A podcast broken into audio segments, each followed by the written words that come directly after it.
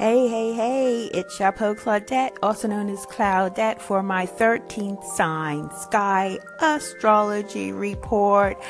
Yes, it is Friday, November 3rd, and tomorrow morning, GMT time at 22 minutes after 5 a.m., the sun and the moon will be opposing each other, and this is called a full moon and it will be not in what the papers say, not what Western astrologers call the full moon. It will be in Aries because our sun is in Libra now, not Scorpio.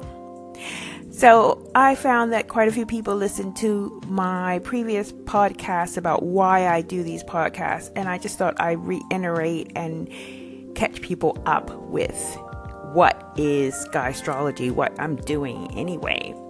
The very fact is that Western astrology is based on a system that was put together thousands of years ago.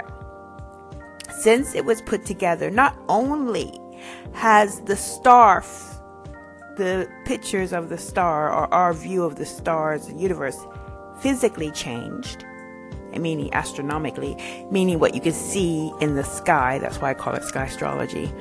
But what's more important, which I just recently found out from a someone who studied Hindu astrology in in India, is that the working people who knew how to really read the stars because back then, thousand years ago, astrology and astronomy were actually connected. They worked hand in hand. Most astrologers were astronomers because also in Hindu 101 in, in Hindu astrology, and you can get a PhD in astrology in India. Um, not saying that you can't get it anywhere else. Your first lesson is to look at the night sky.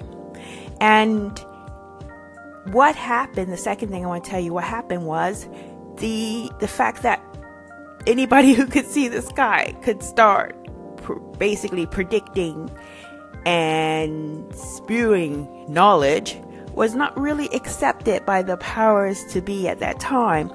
You know, we know about witch hunting and all these things that they call the evil predicting the future, you know, telling you not to do this at this time and to do this at that time. It's a kind of power, isn't it? It's a power.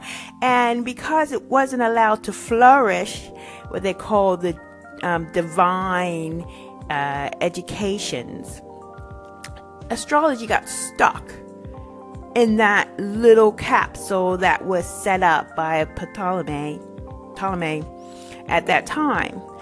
And they slowly, astrology and astronomy divorced themselves because they were no longer on the same plane. Astrology was stuck in this system set up that wasn't really allowed to evolve. And, you know, they weren't even allowed to practice or you know, how the planets were moving and why and what, you know, the whole science of astrology at that time came to an abrupt end or secret. It became occult knowledge, which occult means secret. Anyway, so jump ahead to now where NASA, for some reason, has said that, oh, there's a 13th sign. And then they just, their reply was, we're just doing the math. People knew before there was a 13th sign. But this is all about being conscious of what is happening now. The fact that you know, anything you know now is information and you have to take that into account. Doesn't mean you have to follow it, but you have to be aware of it because if you don't, that means you've narrow minded and you got your eyes closed. And what are eyes for? To see.